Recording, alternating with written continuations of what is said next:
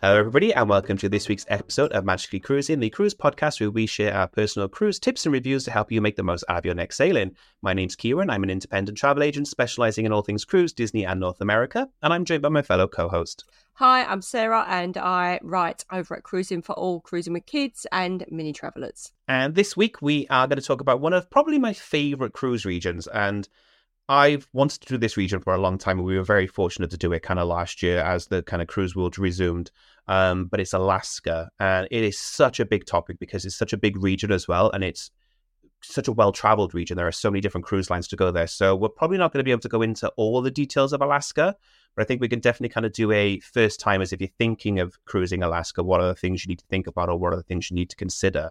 Um, so I since I've done it, shall I jump off and kind of just explain maybe what I did as a starting point and kind of what part of Alaska I sailed? Would that be a good place to start? Okay.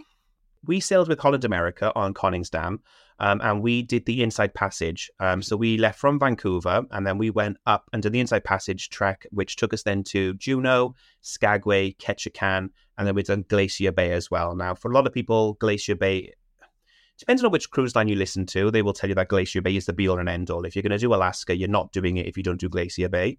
Um, it is incredible, but I've learned since then that there are other glaciers and other areas you can go to see as well, and equally have that same amazing Alaska experience as well. But definitely for me anyway, was the highlight of our Alaska cruise was doing Glacier Bay as well. Um, and then we did a seven day round trip and went straight then back to um, Vancouver as well. But you do have options to do it from Seattle as well. Mm-hmm. Um, just the nature of which port you pick will be what type of ships will be sailing from those two ports. But again, the itineraries are very similar to what you'll be doing on both of those options, whether you're doing it Seattle or Vancouver. I mean, for me, this is like a whole new entity because, as you know, I've just no desire to cruise Alaska. Um, but just yeah. because I don't do cold, but you know, my mind might be changed one day. But for now, was it cold all the time? It wasn't, no. And it was one thing I was looking at the picture. Yeah. I was really surprised, type of thing. Of is it cold? Yes, it's not. Obviously, you're not going to be in the sun loungers, type of thing. You're not going to be kind of you know sat there on the sun deck, type of thing. Definitely not. We went in May, um, and we were told by other people who are seasoned Alaska sailors um, that it was unusually warm for that time of the year, type of thing. So they were saying like, you are lucky, you've got really clear skies. It's not always clear skies, type of thing. Sometimes it's overcast, sometimes it's quite wet. So you definitely do have to kind of go with the mindset of it's not going to be warm weather cruising. That's not why you're sailing Alaska. You're kind of doing it for the um, landscapes and kind of the the enrichment program you're going to be doing by going off and visiting glaciers and visiting the indigenous cultures and all that type of stuff. That's why you're going type of thing. If you're looking for you know sunny weather and beaches and palm trees it's totally totally not that region type of thing. We were so lucky and we were able to wear like i was wearing t-shirts with like an overshirt type of thing and we were doing glacier bay wearing things like that which is unheard of because it can be quite nippy but we were lucky. It was quite warm and mild. We did have a couple of really windy days. I remember the day we were in ketchikan. It was blowing an absolute gale type of thing. I've got I was trying to do my time lapse with my camera, and you could just see the tripod just doing that in the wind. Like the wind was so high, and it was that type of really cold wind that blew through you.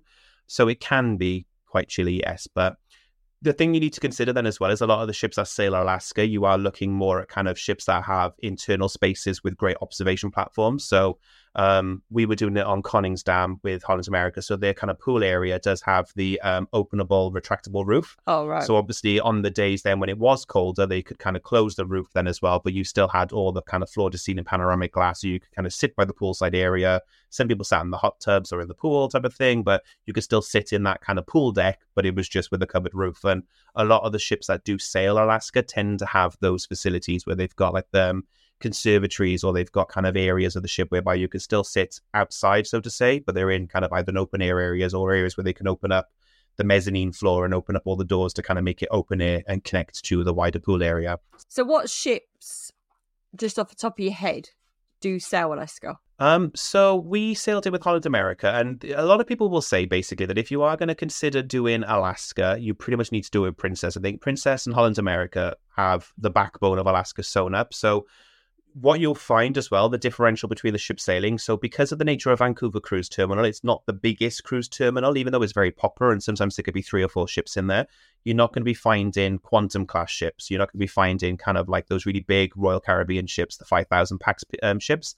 You're going to be looking at more the kind of two to 3,000, the more mid sized to kind of small ships sailing from Vancouver.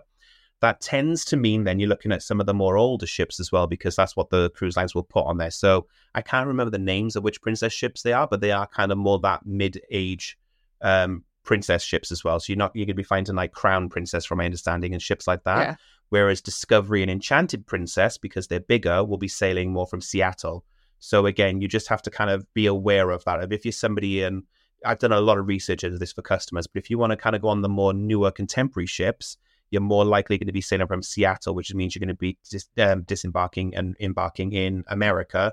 Versus if you're going to be doing kind of the um, Vancouver side of America, and you want to do Canada, then you're going to be doing kind of more the mid-sized ships. I think the newest ships sailing in the mainstream category anyway is going to be like um, Koningsdam by Holland America, which is a very traditional timeless style ship. What's obviously apart from they're in a different country, what's the difference between going out the ports? Is one cruise longer than the other, or generally not like there's there's lots of different ways you can do um, Canada, uh, sorry, Alaska. The main bread and butter is going to be the seven night inside passage or a version of that. Well, that will take in, you know, Skagway, Ketchikan, Juneau, and one of the glaciers type of thing, depends on because they have contracts and only so many ships. So Glacier Bay, only two ships a day can go into it. So generally, what Holland America and Princess have done is they've dominated all those slots to make sure that they are pretty much the only cruise line that can get in there. There's a few other boutique lines and a few smaller lines that can also get into Glacier Bay, but they've stacked the schedule because they have like four or five ships sailing the region to make sure that they're the only two ships that can fill those gaps. Um, so that's the bread and butter. And I think if you're a first time sailor to doing um, Alaska, then you probably want to look at a seven night inside passage. You then also have the longer then, so north to south. And then this is where you're going to be kind of going up further up and you'll go maybe more to Anchorage and more off the beaten path. And you'll do a one way trip then as well. So you kind of start off in Seattle and Vancouver and then go all the way up then to Anchorage and stop off there and maybe fly cruise, open jaw, back and forth, the two type of thing. Benefit of that is you're spending more time in Alaska and you, you're immersing yourself into the more of the off the beaten path ports. Um, it's a small observation, but the one thing I will say is the inside passage, even though you are seeing some incredible parts of Alaska, they are very, very cruise port heavy type of thing. So if you've ever been to a Caribbean port, and where you kind of get off the ship and there's all the excursion desks waiting for you and you feel like you're just being dumped in an excursion ground. I will say some of the um, ports on the inside passage felt like that. That unless you're willing to pay to go off and explore further afield, you're not really getting a very good experience because you are dumped in a, a town with lots of tacky tourist shops and things like that. Um, you have to kind of go further afield. But as for the difference, there's not much really apart from kind of maybe if you're extending your journey. So for us, we did um, the Rocky Mountaineer. So we landed into Banff and did kind of the Banff, the Banff National Park region. Then we went down to the Rocky Mountaineer from Banff to, to Vancouver and then did that. So that's why that trip worked and for us to kind of disembark um, in Vancouver because it tied in with the Rocky Mountaineer train journey. If that doesn't bother you and you're just flying in for the cruise, it makes no difference really, other than just where you start off and what ships are available from which port. So I thought you did the Rocky Mountain train as part of the cruise, but you didn't. You did that before the cruise. Yes. Right. Yes. Okay. Yeah. And if somebody wanted to do that, how do they do that? So you generally just have to go to a tour operator for us in the UK at least anyway. So tour operators will package that together for you. So um, the way it would work is as well on Holland America's schedule times in with when the Rocky Mountaineer travels. So what it does is it travels from Banff um, and does an overnight stay in Kamloops and then ends in Vancouver. Then the following day, you would get on the ship and do the ship seven night sailing type of thing. So their schedules are timed so that they kind of line up with each other. Equally the other way as well. By the time you get off the ship, the following day, then the train will go from Vancouver, take you up to Banff type of thing. That schedule is intentionally built to put those two ships together. Princess have the same thing as well, and so do other cruise lines as well. Um, but it's just it's a big big itinerary for people to do. You can also do these independently. You can do kind of Banff, explore that region, do Rocky Mountaineer, and do a land holiday in Vancouver and explore that. You don't have to do a cruise, but it's just it is a big mini for us here in the UK as well. If you're going to kind of pay that much money to get to Alaska and do that Alaska tour, adding on something like Rocky Mountaineer or visiting the Canadian Rockies is such a big appeal, and it is such a popular route to do Banff and then go off and do an Alaska cruise. And what what's this, what like ballpark price would it be to do the overnight in the Rocky Mountain? Well, anywhere from two and a half up, basically, um, for an overnight. So you kind of do you don't spend the night on the train. So the way it works, two and a half pounds, I would say, two two and a half thousand pounds. Yeah, it's not cheap. It's not cheap. It is incredible, and we could probably do a whole episode. And I've got like videos on my YouTube about our time on um, Rocky Mountaineer, and I've got blogs about it. It is an incredible, incredible once in a lifetime experience that I would happily pay. Before I went on it, right, I, I was a bit like, how much for two days on a train? Like, in what world is that worth the money? after experiencing it, there are very few travel experiences that have generally made me weep with sheer joy mm. of just how incredible the experience is. And the Rocky Mountaineer, definitely day two when we got on board the train and we were sailing through past this lake, I generally got so overwhelmed by how beautiful the experience is, both the onboard experience of kind of the food service and the quality of everything that you have in, the level of service that you have in, plus in the region you're traveling through, made me weep with just sheer joy because it was so incredible. Um, it is expensive, very much type of thing. So to do the two together, is it like an Orient Express type thing? Is that like table service and right? Okay, yes, right. So yeah, Rocky Mountain has two levels of service. You've got kind of silver leaf and you've got gold leaf. There are subtle differences between the two. So if you go for silver leaf, you kind of dine at your seat where you are, type of thing. So your meal service is done at your seat, and drinks are with meals, basically. Whereas if you go to Gold Leaf, which is what we were able to do, um, you are on a two story carriage, basically. So there's a dining floor underneath you where you go to have your meals, and then you sit in the upper floor then, and it has kind of floor to ceiling windows, so you right. get full on panoramic views out type of thing. So it is incredible. The seats like leather seats, and it reclines, not fully, but it reclines all the way back. It's got heating in there. Um, so you've got a heated seat. Honestly, it's it's definitely one of those experiences like that you can't you just have to do it and just mm. kind of swallow the cost because it's not cheap. I'm never going to say it's a cheap cheap holiday, but it is, in my opinion, with every single penny for that experience, the level of service and right. just the sheer landscape you see.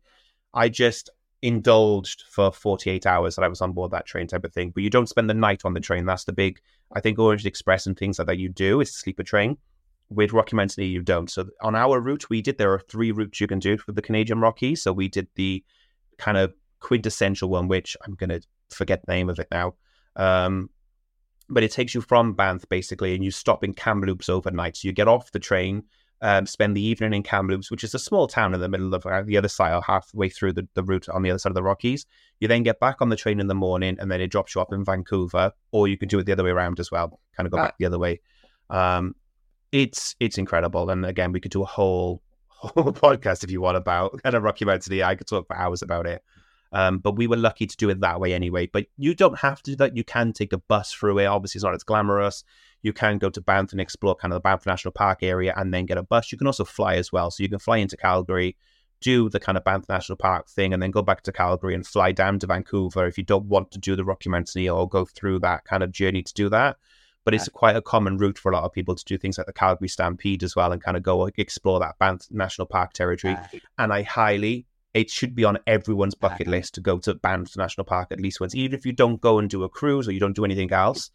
Banff and Banff National Park, Lake Louise, all that region is one of the most beautiful places I've ever been to in the world. It really is incredible. And what's there? Is it just like because national park in nature? Yeah, yeah, yeah, it's just mountains. It's it is, and not but... just mountains. It's beautiful, but yeah, it's like it's so hard to explain to bring it to life without pictures. But honestly, the sheer landscape, Banff itself is a small town in the heart of Banff National Park, and you're completely surrounded by mountains all around you, type of thing. And as you walk down that kind of main strip where all the kind of bars and restaurants are, and all the little like um, boutique shops and everything, it's just this beautiful postcard perfect backdrop type of thing, and mm. it's everything you imagine kind of the Canadian Rockies being. But then um, I had to stay in work, which I'm still bitter about. But Phil went up and done the gondolier to go up to the top of the mountains type of thing, and had that amazing view going back. Lake Louise as well. Now, we did Lake Louise in May and it was still frozen, the lake itself was.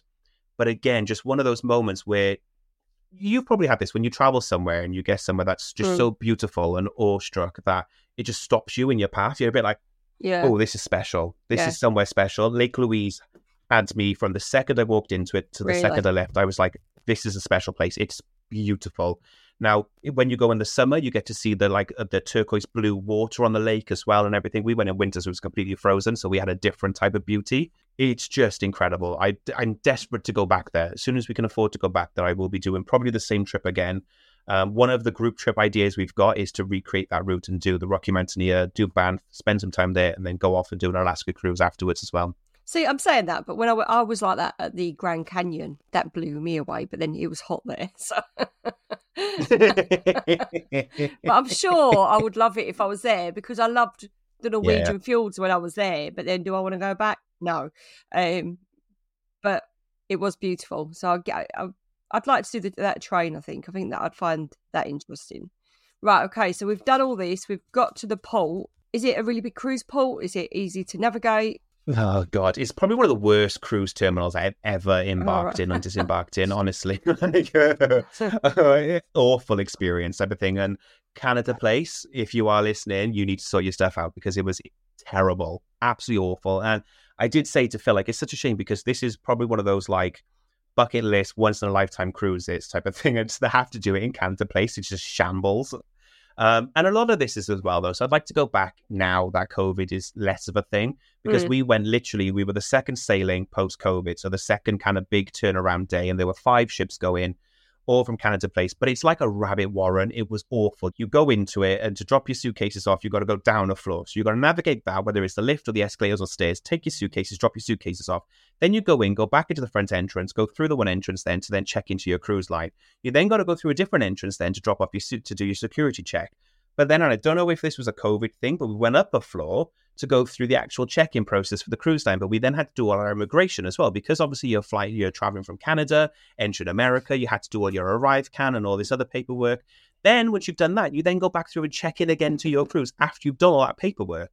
I was just like, it was a good two-hour process right. to go through all of that type of thing, and I was like, this is not a pleasant experience. And you're all in this. Well, bear in mind, COVID, right? We're in a post-COVID world. We're all having to wear masks, but we're all in one giant hall All three cruise lines lined up together, getting frustrated and stressed out, being told to stand in this line, this line, this line. I was like, this ain't a nice experience. And I've read a few tweets post our trip where people have said similar things about Canada Place. It's just not very logically laid out. Once you're through that, though, wonderful. yeah, because, well, I'm trying to think where I. I know it's Barcelona's got to you've got to be the best one in the world, hasn't it? It's like you're in, you're on. Did you book a balcony cabin or an inside? Yeah, we had a balcony cabin on the Koningsdam, and she is a beautiful ship. I think we've said so many times of. I don't think Holland America is our first choice of cruise line, but the ship is probably one of our favorite ships. And I don't mean that like there was anything wrong with Holland America. We had a wonderful sailing. Um, it's just for the type of things we look for on a cruise ship. We like the slightly more younger demographic cruise lines type right. of thing where they've got a little bit more nightlife going on. That suits us. Artwork on this ship was incredible type of thing. And everywhere you look, there's always something exciting to see. The food was wonderful. Speciality dining was wonderful. The drink service was wonderful. I cannot fault kind of Holland America as a cruise line. And we would happily sail Holland America again. I have no negative feedback whatsoever. There was a bit of a miscommunication about kind of availability of drinks which, from my understanding in speaking to them post that cruise, it was a very much a process they put in place for COVID to close earlier than they usually do. So drink service stopped around about 11 o'clock unless you wanted to go into the main bar. And we didn't want to. We were chatting to friends type of thing. And obviously you go to the main bar where it's the, the, the what were they doing? It was like a blues bar or um, a rock bar. And it was like, it's too loud. We mm. can't talk. We want to stay in the quiet lounge. Like, and it was a policy they put in place during COVID to reduce the number of people they gathering mm. in places. But I've heard that's not the case anymore, and you right. can carry on drinking there until later in the day. So that was a bit of a bone of contention for a while. Where the first couple of nights we were kind of going to bed at eleven o'clock, um, which if you've ever met me on a cruise ship, if I'm in bed before eleven, something's wrong. type of thing. Um, so that's my only complaint. It's just the nightlife isn't my cup of tea type thing. I don't listen to like they've got a Rolling Stone rock bar on board. They've got a Billboard um, Dueling Pianos bar type of thing. It's just not my cup of tea entertainment wise. Um, but the ship is beautiful. Service was incredible. Mm. I can't fault Holland America as a cruise line. Just the entertainment's not my cup of tea. But there are many cruise lines I love where I don't love all the entertainment. So that's not a negative thing yeah. for me. That's just a personal preference. But yeah, we got on board. It's a small ship. She's about 2,600 off the top of my head. So she's not the biggest capacity ship type of thing. But I like that about ship. I like a ship that's kind of, you know, mid sized type of thing. She sails beautifully through Alaska. I don't know whether she was purposely built to sail the waters of Alaska, but she glides through that water. Honestly, one of the smoothest sailings I've ever been on, which I know is luck of the draw. I've heard Alaska can be the other way where it can be quite rocky, but Inside Passage definitely is the calmer route. So if you could find an itinerary that specifically states they do an inside passage, then look for that. Right. So is that is that like a definite thing? It's like so. What's the other one called? The other one's from Seattle. They just kind of well, it's the, you can just still so so from Seattle you can still get inside passage. It just tends to be Vancouver because the inside passage. It's weird to explain by looking at a map, but you kind of got the two different sides and some ships. And on our way out, we went out. We went out to kind of, and I don't know which ocean, as I should know this as a travel agent, but we went out to ocean type of thing on the way up. Mm-hmm. And then on the way back, we did Inside Passage. And Inside Passage, sometimes like they call it scenic cruising. Right. So you're kind of closer to the mountains type of thing. So on the way home, we were doing um, Inside Passage scenic cruising. You can totally do that from Seattle. It's just less common just because mm. where Vancouver Port is, it's right on the, at the entrance point, basically to the inside passage route. Other than that, you just kind of bypass the islands and you go out to ocean and then go into the kind of um, what's the word? It's not like. Um, there's loads of little forks, I guess, where all the different like port towns are within the um, Alaska seven night bridge you do basically the kind of south tip of alaska that you tend to cruise they're all in little fjords or little kind of areas you kind of sail into so it does sound like a a version of the fjords almost, but I've not done the fjords, but a lot of people who've done both have said they are similar in the kind of concept of you're going down these beautiful canyons, like lined mountains type of thing. Um, you're going into small little towns type of thing. Obviously, culturally, they're very different, but um, you are sailing. It's a similar concept to sailing the fjords. Is yeah. what they say sailing kind of that inside passage Alaska is. Yeah, I mean it was beautiful. Don't get me wrong; it was stunning. It was just it was the constant drizzle that I didn't like. It just just constantly. Well, it wouldn't be like that there, would it? Is it more crisper and colder? You never know. That's the thing. Right. And I was, I was, I, I think it maybe would have gone and it would have been drizzly. It may have changed my enjoyment. I don't know. Mm. But when we went, it was beautiful, clear blue skies every single day. Literally, though, all the crew were telling us, like, this is unusual. You are incredibly lucky. There are maybe two weeks of the year where the weather's like this. So we were just incredibly lucky. Like they say, sometimes you can't see the mountains. So if anybody's watching this on YouTube, um, I'll definitely try to have a little look anyway, or check my Instagram anyway, because I've got pictures of this trip. But we have like literally clear blue skies. You can see all the mountains. I have been told that some days you can go there and you can't even see the mountains. Right. So it is a bit like you're in Alaska and you can't see Alaska type of thing, just because the weather pattern is so low and it's quite drizzly and it can be quite wet. Um, so sod's law type of thing. But we were incredibly lucky when we went back. Glacier Bay especially was crystal clear and we could see everything. Yeah, I think you're convincing me. so cruise ports. What cruise ports did you stop at? How many did you stop at, or what, what could you expect to stop at on a typical cruise? Three ports, and then Glacier Bay. You don't get off in Glacier Bay; it's scenic cruising. Right, okay. Juneau was the first port we went to, and the other thing I will preface this by saying is we we are travel agents who was trying to survive through COVID. So when we booked this trip, we were planning to be a big bucket list trip, and we were going to go off and do whale watching and this, that, and the other. The reality, unfortunately, was by the time we were traveling, our excessive funds were very low by the time we actually went. Mm-hmm. So a lot of our plans got scaled back of extra things we were going to do outside of the main trip. So when we got to Juneau, we couldn't afford or we didn't book any excursions.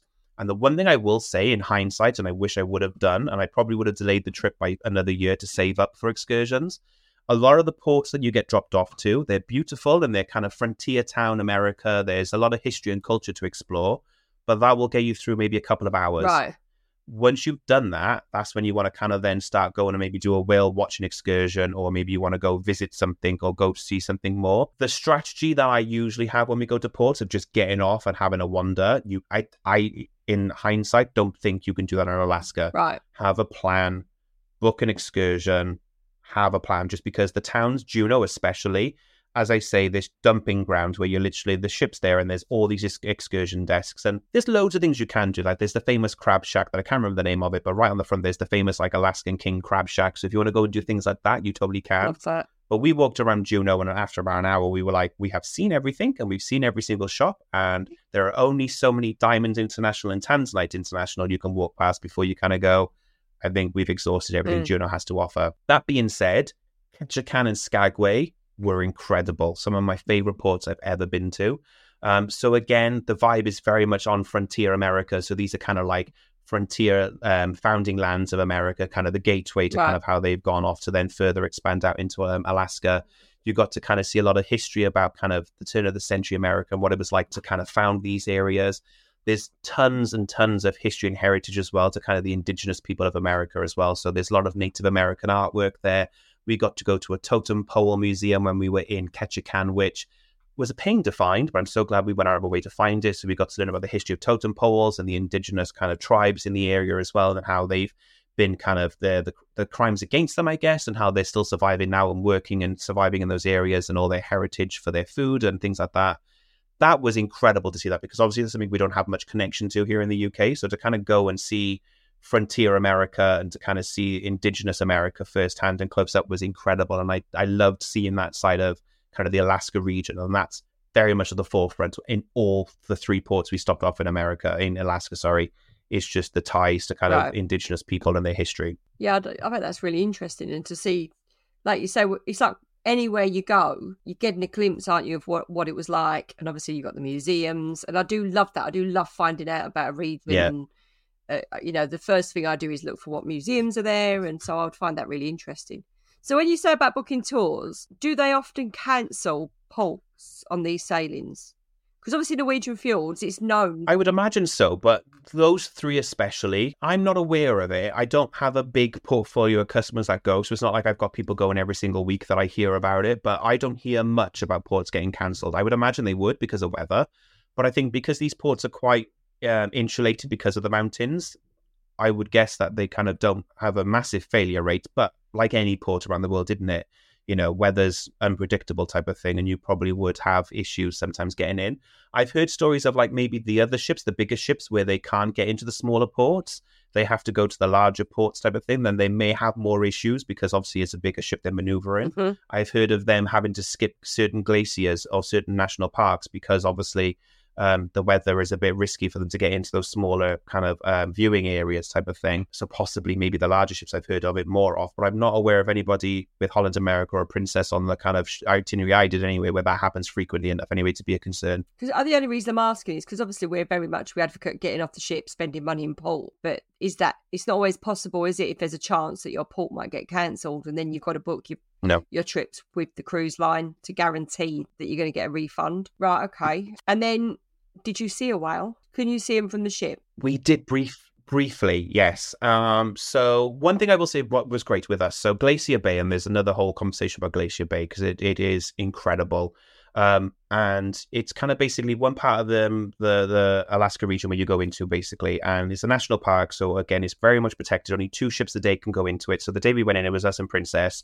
Um, and you go off and you go to see. So we got to so see Margerie Glacier and I should know the name of the other one, but I can't remember the name of the other glacier basically. But they take the ship in. And it was so weird that morning when we woke up. We woke up and you could just see these little tiny flecks of ice just floating past the window, past not past oh. the window, but past the ship type of thing. You're just like, we're heading towards glaciers. Where's this ice coming from? type of thing. Wow. But it was the most incredible thing waking up that day and having kind of breakfast in the buffet and just seeing chunks of ice sailing past and bigger and bigger chunks of ice sailing uh-huh. past you type of thing. And other people were claiming they could see otters and they could see all this other wildlife. I was like, I can't see a single thing. I don't know what's going on here. But we then kind of go up and they take you into kind of where this glacier is, and the ship then stops. And it, we're talking the ship barely moves anyway to go through this to take in the atmosphere as much as possible. And again, I've got videos on my YouTube, on my Instagram. Check them out but the ship then stops and does kind of two 360 spins right. basically to rotate you around so you can take in the whole view around you of kind of when you're in um, this heart where this glacier is and you can hear the the I forget the technical term I think it's sheathing or cracking but you can hear the glacier crack and the ice slide off it type of thing and this thing echoes around this whole valley that you're in um, but what they do is they actually bring on one of the park rangers, basically, who sets up in the crow's nest on board um, on board Con- Koningsdam, at least anyway, which is kind of the viewing platform at the front of the ship, which is indoor lounge. Um, and they give you a talk basically about kind of the wildlife, how the glaciers work, how much they grow, how much they sh- um, shrink each year, what wildlife you can see. They point out wildlife where they spot it, and everyone's looking. So everyone was pointing out all these otters that I swear to this day I still never saw but we did see one whale tail briefly wow. type of thing. It was too early in the season, so we we booked knowing it was too early in the season for kind of the core wildlife mm. season type of thing. It was too early. But all you could hear was just ah, and everyone just running to the glass yeah. on the one side of the ship type of thing. But yeah, we got to see this um, whale tail kind of kick out of the water and then slash back down type of thing. And then we followed him briefly. You didn't see much more of him other than that one bit of the tail, which I do have on a video on my um Instagram and TikTok. But then we just got to see like the little bit of him bobbing up every now and then as he was kind of sailing out then the glacier kind yeah. of away from us type of thing. So that was kind of cool to see that. It's all pot luck. But if you go later in the season, so seasonality is very important with Alaska. If you go kind of beginning of the season, you're going to see a lot of kind of the runoff of the mountains. So the mountains are going to be like a defrosting type of thing. Um, it's early in the year, so wildlife is less prevalent. It's just starting to wake up if you want to go for wildlife season, probably kind of like August, September time, right. just before the end of the season. That's going to be the peak time to kind of see as much wildlife as possible. And then you're going to be into kind of the autumn slash fall colors as well. Then, so the landscape's going to look very different than it would mm. from when we went, where there was still a lot of snow on top of the mountain still. So, are the cruise ships causing any damage by going in, or is that why they're limiting them? That's one of the reasons why they limit them, definitely. From and I, I'm not an expert. I would never claim to be an expert, but from the research I've done on it, obviously these newer ships as well, like the Koningsdam, they're built in such a way that they reduce the amount of emissions they go in out. That's why they crawl, and literally we crawled our way through the entire Glacier Bay to kind of obviously have a minimal impact. There's very few emissions on it, type of thing. So these ships are more efficient than ever before. And it's also, and again, I don't know how much of this is kind of marketing, but it is one of the reasons why they only limit it to two ships of a certain size. So the larger ships can't go into Glacier Bay. Right. It's only ships of a certain size that can fit into it, type thing, or allowed into right. it, just to make sure they have a minimal impact. And there's only so many a, a, week that can go into it, type of thing. So, like, I don't know how much of that is Holland America using that as kind of a bit of a marketing spiel as to why you should book with them to do Alaska because they're the ones who've got access to Glacier Bay. But there is another glacier as well called Dawes Glacier and Hubbard Glacier as well that the other ships go to as well that have equally the same restrictions on them. Right. You don't get as close as you do on Glacier Bay. You get quite close to the glacier um, when you are on, just down to the nature of the size of the ship and everything. So there is a certain appeal of that. You do get closer than you would on maybe someone like Royal or Celebrity who go to the other glaciers but you still get to see a glacier either way. Right, I see. So, what was your highlight of the trip? So much, definitely Glacier Bay. I can't express like how incredible it was just to kind of go out to Glacier Bay, where you can hear kind of that ice cracking and see it kind of fall into the ocean, and just have that sheer feeling of the wilderness. It feels like you're. It, obviously, we know it's well traveled because cruise ships go there, um, but it felt like we were remote, and it felt as close to an exploration cruise as I've ever been on at that point, type of thing. We're all out on the bow of the ship and um, they have hot chocolate, which you can obviously yeah. have if you want Bailey's in it or rum in it type of things. You can get that hot chocolate on the bow of the ship, watching all these you know um, glaciers um, cracking and everything, and wildlife spotting. That was incredible. That was worth every single penny to kind of go and sail that region. I also love though as well, kind of um, which was it? it was Ketchikan. Ketchikan was the last land port we did and I think because it's probably the most cl- the closest to like frontier. So do you know when you go to like Walt Disney World and you see Frontierland yeah. and you see all kind of those like frontier buildings? There's a degree of Ketchikan that has, still has some right. of that. And again, I'm not claiming to be a cultural expert and know how much of it is set up for the tourists yeah. and how much of it is genuine. Like these are um, preserved buildings. Yeah. They say they are preserved buildings type of thing. But it was just wonderful to see that kind of frontier America firsthand and up close and see kind of all the old buildings still being kind of maintained and looked after. That was really exciting to kind of see that. And definitely Skagway equally has all that. It's all frontier, turn of the century, or turn of the um, pioneering era of America type of thing, and all those old brothel houses, and hearing about all that culture and what it was like, kind of as all the original founders were coming mm. in and exploring these places for the first time it felt like you were part of or you were experiencing a part of history that we maybe don't get as easily to see here in the UK. So I loved all of that side of it. But then equally, you know, all these frontier towns houses are equally then Diamonds International and tacky tourist shops and everything. Mm. So it's that weird like juxtaposition of like these are really cool, you know, heritage buildings next door to a, you know, tacky tourist spot where you can buy your Alaska socks that are made in China type of thing. it was that, very much that weird juxtaposition uh, yeah. um, when you go to Alaska. But I suppose you get that everywhere, don't you? It's like where is it? Um, Absolutely in Austria, where Mozart and he's where he where he was li- lived oh, mm. was above a spa shop, and you think he'd be gutted. like now he's home. Is yeah. Like, who allowed the spa shop to go there? It is, isn't it? It's this weird juxtaposition of kind of like um, consumerism meets heritage. Yeah. And that's the only thing I can explain. The whole of Alaska felt like that. The whole of it. You've got these amazing frontier towns type of thing that are being preserved and yeah. they're keeping all the heritage and history alive of like the indigenous people and the frontier founders and all that type of stuff is very much at the forefront but it is equally a very commercialized area where there are tons of like uh, excursion factories, there's tons of restaurants, there's tons of shops and everything. And don't get wrong, you can find loads of amazing local art. And we went out of our way to kind of look for. So we bought loads of Christmas tree decorations that were made out of like local wood, and there were local artists that decorated all the Christmas decorations with, you know, um, indigenous art and all that type of stuff. Like we went out of our way to find that. So you can totally find, you know, authentic local made produce equally as well. Um, but it's very much, yeah, the two are right next door to each other. I suppose the thing is, no matter what you buy, you're putting into the local economy, aren't you? And I think that's really important. Absolutely. To, I always buy something in every port. We always stop for a drink, sometimes something to eat, um, because I think it's important. If you're going in on a ship, you've got to spend money in the port.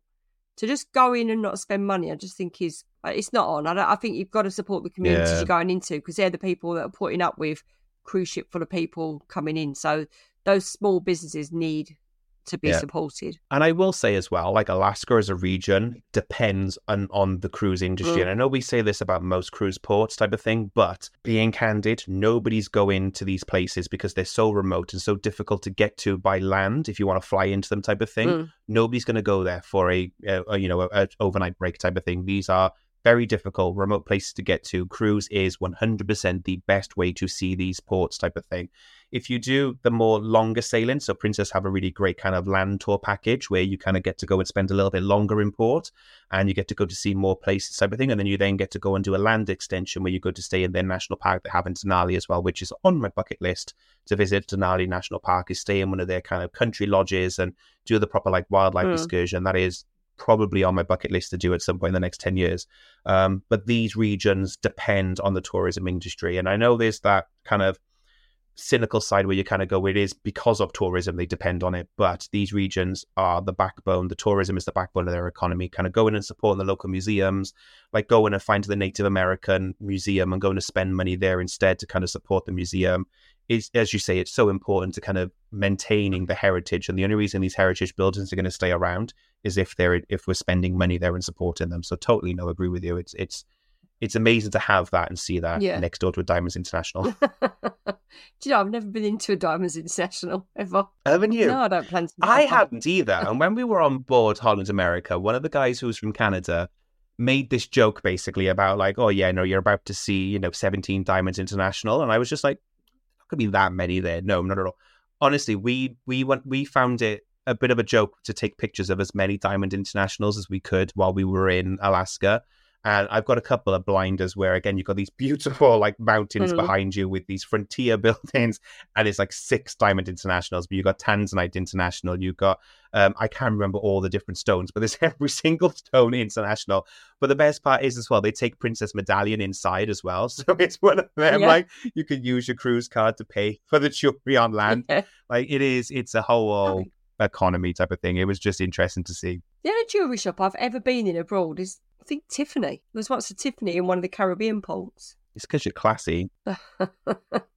Just got expensive taste. yeah, I think that's it. I'm... Yeah, I avoided every single diamond store. I was like, definitely not this trip. But yeah, I'm, I'm probably when I'm in port not looking to shop. I'm looking for somewhere to sit and watch, people mm. watch, and maybe have a glass of wine yeah. and, and and explore. And that's my it just shows though you notice different things, don't you? I probably wouldn't have noticed the Diamonds International thing if it wasn't pointed out to me, but once it was pointed out, I couldn't unsee it then basically everywhere we went, every single pub we went to, it just became spot Diamonds mm. International, mm. Tanzanite International. It is excessive in my opinion. There are too many. Like right. how many yeah. diamonds are people buying in Alaska? Um, but that doesn't mean you can't find like authentic stores. Like we found this, like I say, Christmas. We're terrible for buying Christmas decorations when we go away. We found so many beautiful gift shops that were kind of local artisans mm. who were selling local art, local um, haberdashery, things like that. Like we'd never get half this stuff back home to the UK, so we always buy a bauble. But we've got some beautiful handmade baubles mm. by local artists, type of thing. Um, so you can find that local cuisine as well. Like obviously fish king crab, Alaska king mm-hmm. crab, they're all very much like at the forefront of Alaska cuisine. So you can get that a, on the ship as well. We had it on the cruise ship, but equally as well, when you get off on land, you can go off and explore all these local bars and restaurants that have all that right. food and tours, enrichment programs. You can find all that quite easily. But I would just, yeah, my biggest tip to myself, if I was to do it again, would be have more money to spend on excursions to do more when we get off the ship. And what sort of excursions can you do? I mean, obviously we talked about whale watching. What else is on offer? Um, so a lot of it is going to be going out and seeing the other glaciers as well. So you can do kind of lots of small boats then. So you obviously get off the ship and you go off on the boats to get closer to the glaciers than you would on the, the, the cruise liners ultimately. So there's a lot of that type of thing, a lot of connections to the ocean, going out and doing wildlife reserves, things like that. Uh, one that I wish we would have done, and we could have paid for ourselves, but again, we didn't get to do it, was in Skagway. You get to do the train up through the mountains, and friends of ours we made on that cruise did it and sh- shared their pictures. And I was kicking myself that we didn't prioritize it more. Um, it's a beautiful kind of train, and again, it's very much kind of you go up into the mountains and get all the views looking down over the mountains type of thing. And obviously, we were there in snow season, so they were all like lined with snow and everything. Mm. I was kicking myself that we didn't do that. Um, so that was an incredible one. Then in uh, where were they? In Ketchikan, there's the loggers. Um, so you may have seen if ever you watch a documentary about Alaska, guaranteed the loggers come out. So literally right by the cruise terminal, there is a show, and we didn't do it because we missed the slot. Basically, we by the time we got off the ship because we are unfortunately working when we're away. By the time we got off the ship, we missed the slot to book into good the loggers, but it was the one thing we were going to do. Um, but there's this whole logging show basically whereby you sit in the auditorium and you've got kind of the local lumberjacks and they do the log rolling yeah. on the water. They're having the cutting contest. They're climbing logs, all that type of stuff. So that would have been cool to see as well. And I know people on the ship who did it. That was a lot of fun. So there's lots of small things that aren't extortionate to kind of do locally type of thing. But yeah, I'm just kicking myself that we didn't have a bigger pot of yeah. money to make sure we spent money to put into that type of thing. It's it's just more so than most regions. Like whenever I've done the Med or I've done the Caribbean, you can probably make do mm. like getting off the ship for a couple of hours and finding a bar or a restaurant to kind of sit in and people watch. You can still do that in Alaska, but I think you're not really benefiting from being in Alaska. Yeah by just plodding around the town type of thing. Definitely go with the mindset of even if it's on one of the ports that you've just got a pot of money. Mm. And I would say on the inside passage for the ports we did, Juneau more than others would be the one port where I would say spend money to do something else. Right. Don't just get off and explore Juneau because there's not much to do. Skagway and Ketchikan, you probably could. And we did. We filled a day. We could have done more, but we filled a day just popping around, going in shops and you know, having a wander around and checking out the local buildings. But again, we would have got a lot more out of our trip if we would have spent money to do excursions. Yeah, and I suppose the difference is like when we're in the Caribbean, we get we get off, we plan a certain amount of time to go off and see something, but then I want to get back on the ship to chill out as well. But you've no rush to get back, really, have you? Because you're not going to do that. So you might as well make the most of your time and just do as much as possible. Is there anything like hiking? Like, do they do all stuff like that? I'm sure there was. I, if there was, I have a mental aversion to kind of spotting it. But I know friends of ours, like, they hired a 4x4 and they went off driving up to the mountains and they saw. They say they shared their video of a bear that they spotted. So they saw a bear kind of up close and personal that was just chilling on the kind of wow. path on the side. Um, so they they did loads. Like I lived vicariously through them. Basically, these guys we met on on them on the ship, but they went off and did like their own private tour type of thing. They went off and saw one of the other glaciers that you can get to by car. They did kayaking um, on one of the. I think it was it wasn't Lake Louise. Oh, no, not Glacier Bay. Sorry, it was one of the. Anyway, they went out kayaking one day. Um, and they were moaning about it. They were like, it's too cold. I don't want to go out and do it. But they said they had the best time ever because obviously you're going out and you see wildlife up close and personal type of thing. So they loved it, and they definitely did it the way that I would probably do it next time. Of I would just bite the bullet and pay for the cruise excursions or arrange excursions separately, just because you are going to see so much more of Alaska. So, is there a chance if you're kayaking that a whale's just going to knock you off?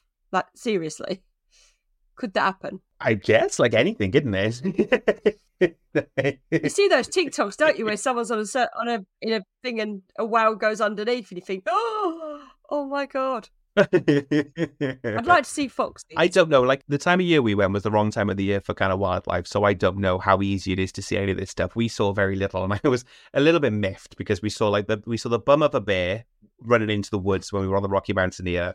We saw loads of like birds. Birds we saw loads of, and like I say, we saw that whale tail. And apparently, according to the people we were with, we saw otters in the water, but I don't remember seeing a single otter. Uh, but apparently, we saw thousands of otters in in this in Glacier Bay and in the various oceans or the regions we were sailing. Sorry, but I don't recall seeing one. But I've heard other people who've gone and they were like, "Oh, you can. You see loads. I saw this. I saw this." So it is purely based on the season when you go yeah. and of how much wildlife you're likely to see. Um, I couldn't tell you how close to whales you get. My understanding is you do get quite close, but it's all pure luck and random luck of the draw type of thing. Of just does there happen to be a whale where you are at that time yeah. of day? Like, I mean, it must be incredible but I don't think I'd want to get too near. I want to see them from a distance. And then I've got a whole thing which you know of like yeah. I like animals and the wildlife and I don't want to get too near anyway. I'd like to look at them from a distance, just just from a point of view to give them their freedom and not go near them. But um, yeah, I think I'd love to see it. I'd love to. So do they have like their whole thing of we've got the North like obviously Santa lives in the North Pole and he still that he still lives in the North Pole there, doesn't he? it's not like like they've not made Alaska into this. Do you know what I mean? like, is that a Europe? no, I don't. is that a European thing, or is it? Do Americans? What do you mean? Like, it's? It's in Santa's in the North Pole. Yeah, at least Santa still lives in the North Pole type of thing. But yeah, definitely the North Pole. I don't think they think Santa lives in. I could be wrong. I could I be wrong, but yeah. I don't. I don't recall anyone saying Santa lives in Alaska. Like, or is it? Yeah, he's, he's not like He's not hanging out in Anchorage type of thing yeah. in his in his summer retirement home that I'm aware of. Like, don't content it didn't come up, but definitely you see more. I get I get where you're getting to. Like, is there an assumption of it being up? But it doesn't. The season tends to be from May until at the very very latest, like early October. So that is, or kind of late April to early October is Alaska season.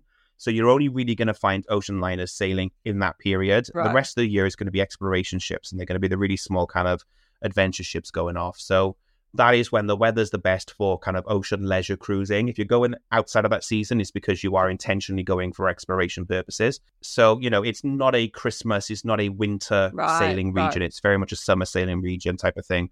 Um, so, yeah, you're not going to be going and having kind of the Christmas wonderland in Alaska type of thing. I get it would be beautiful for it, but my understanding is the weather is so harsh. Yeah.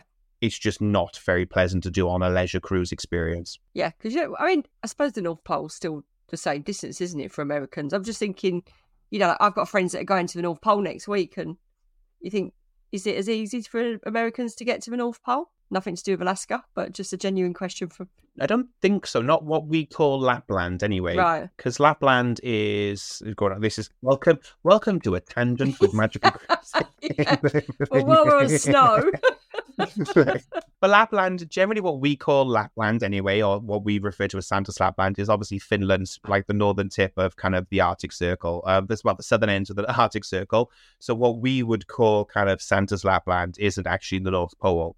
Um, it's kind of the northern tip of um, Sweden, Finland, that oh, right, territory yeah, type so of thing. So when you're looking at kind of the Arctic Circle, then I, I'm it's that age old debate, isn't it? Where does Santa come from? Obviously, the North Pole, but Santa's Lapland is actually in kind of the Nordics territory, not actually in the Arctic Circle. Um, it's adjacent to the Arctic Circle. So it's one of those like, what do you believe? Yeah. So um, this is my point. If an American person would kindly answer and pull me out of my misery, like when you're taking your children to see Santa, where do you take him? That's what I want to know do you still go to Lapland? Is there, or is there another Lapland somewhere? Because otherwise, it, it's a long way, isn't it? I wonder. Actually, I, I get where you're getting at. Yeah, yeah. Because Alaska is miles away from what we call Santa's Lapland. Yeah. Anyway, miles away. I think it would be. It wouldn't be somewhere that you'd be popping to, type of thing uh, you're talking halfway around the world type of thing to get to what we call Santa's Lapland anyway in the UK, or we don't call it the North Pole, do we? But it is we we do. But oh, this is such a loaded topic, isn't it? Really, of like my friends' children think they're going to the North Pole. Yeah, that because that's what we tell our kids. Do you get me? That's the thing. Like, yeah, we say it's the North Pole, but, but the place people go to on holiday to the North Pole is actually kind of yeah the the lower end of the Arctic Circle. So it's kind of Finland, Norway territory. Which is what I want to know: is there an American North Pole? I get what you're saying now. I didn't get where I didn't get where you were getting at. Like... Is she okay? Are you okay, Sarah? Do you need a rest? Sorry, I'm just on. Like I'll... Do you know what? All I'm doing at the moment on Mini Travelers for anybody, I'm I'm spending a lot of time looking at where Santa is in different cities around the UK. And I think it's just got into my brain. It's just ingrained into my brain. I can tell you how much it is to visit where is Santa? Santa at um, Harrods and just bonkers what people are spending on it, by the way. Anyway, I digress. yeah. So you can't see Santa in Alaska. I would be shocked to see Santa in Alaska because, like I say, just down to the season that it is, unless Santa's on his summer holidays in Alaska, that's the only way I could see you would ever expect to see him. They have tons of Christmas shops. Like me and Phil could give you a very intimate um, diary of every single right. like Christmas shop in the Alaska region on the Inside Passage route, at least anyway, because we went to every one of them looking for the more authentic kind of local mm. artisan baubles. This was a funny one as well. So when we were on the Rocky Mountain, we asked about buying a Rocky Mountain bauble, and you would have thought we were speaking a totally different language because bauble doesn't exist, at least in Canadian um, um English. They were like, "What? What's a bauble?"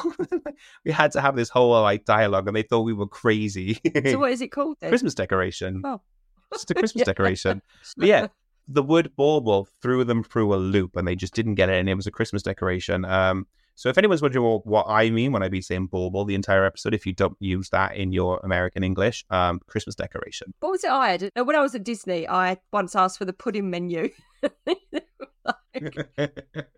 And oh, it's a chocolate pudding, and it? It's the only thing yeah, that is pudding in America. you got the pudding menu, and I don't even say pudding usually. I don't know why. I'd say dessert, but Chris and the boys were crying because this woman was just like, "What are you talking about?" the dessert. Oh, I do think we say funny words that our American friends don't always get. the just some of the stuff that we say. Yeah, that, um, there's a whole episode in itself. There like is actually. Fanny Pack, isn't it? Is the other one. I've just done um, an article on this, and what I've done like things in it, things that people say in London that Americans really need to understand. So what was one of them? Um, it just I was crying when I was writing. It was so funny. So if someone says sorted, sorted, yeah, and uh, it's like that. That means that, that they are organised, and but or they've, they've planned something. But yeah, just a whole difference in languages. Sometimes, even though we speak the same language, we also speak two completely different languages, which is wonderful. Very different, yeah. But also at times can be so confusing. I think that that is though like a really important thing for people to be aware of. If you are in the UK, listen to this, and you're thinking of sailing Alaska, it is a predominantly American cruise route.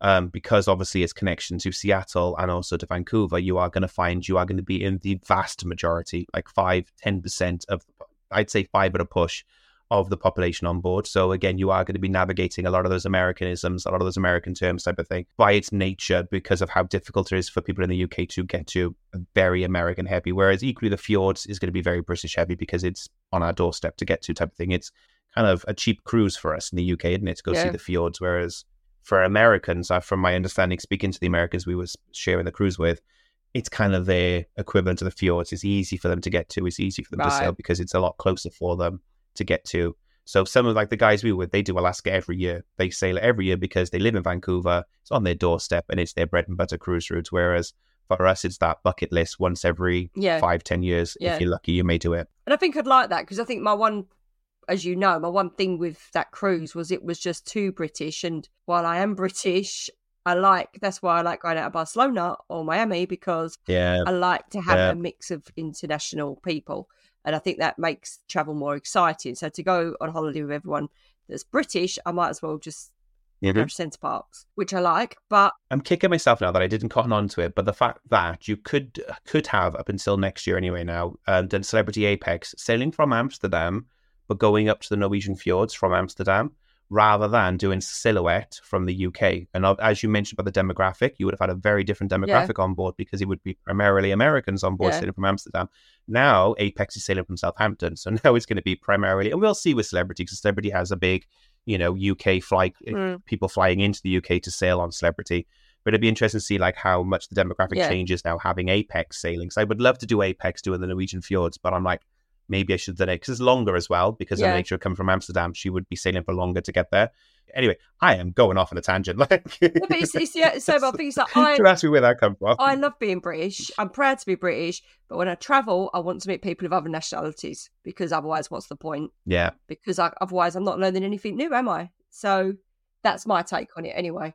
Um, so I'd quite like Alaska for that. I think it feels like a holiday more though, doesn't it? Yeah. Like when you are with other people from another country, it feels like you're on a holiday. Whereas, like, and I get it because for some people, the appeal of sailing with like British comforts and sailing kind of on a British cruise line that understands like how British people travel, that is the comfort for them, and they're not on holiday unless they're in that little kind of lovely bubble of being a British traveler type of thing. I'm the total opposite. I love it when I'm not in that little British bubble. It feels like more of a holiday if I'm, you know, having American bacon, if I if I'm having, you know, um, pancakes and bacon for breakfast type of thing, I feel like it's a holiday. Then it's a really weird subconscious thing for me that I I feel more like yep. I'm on holiday if all of a sudden I'm not dealing with like a full English breakfast yeah. and I'm having American breakfast. Yeah. And it's a really subtle difference type of thing. But I love that. So that's why I think I gravitate personally to the American cruise lines and why I'd be more than happy to, as you say, like maybe fly to Amsterdam to do a, a cruise knowing I was getting the American experience or the American cruise line experience because then I know it's a holiday. Yeah. It's a really stupid subconscious thing. Whereas some people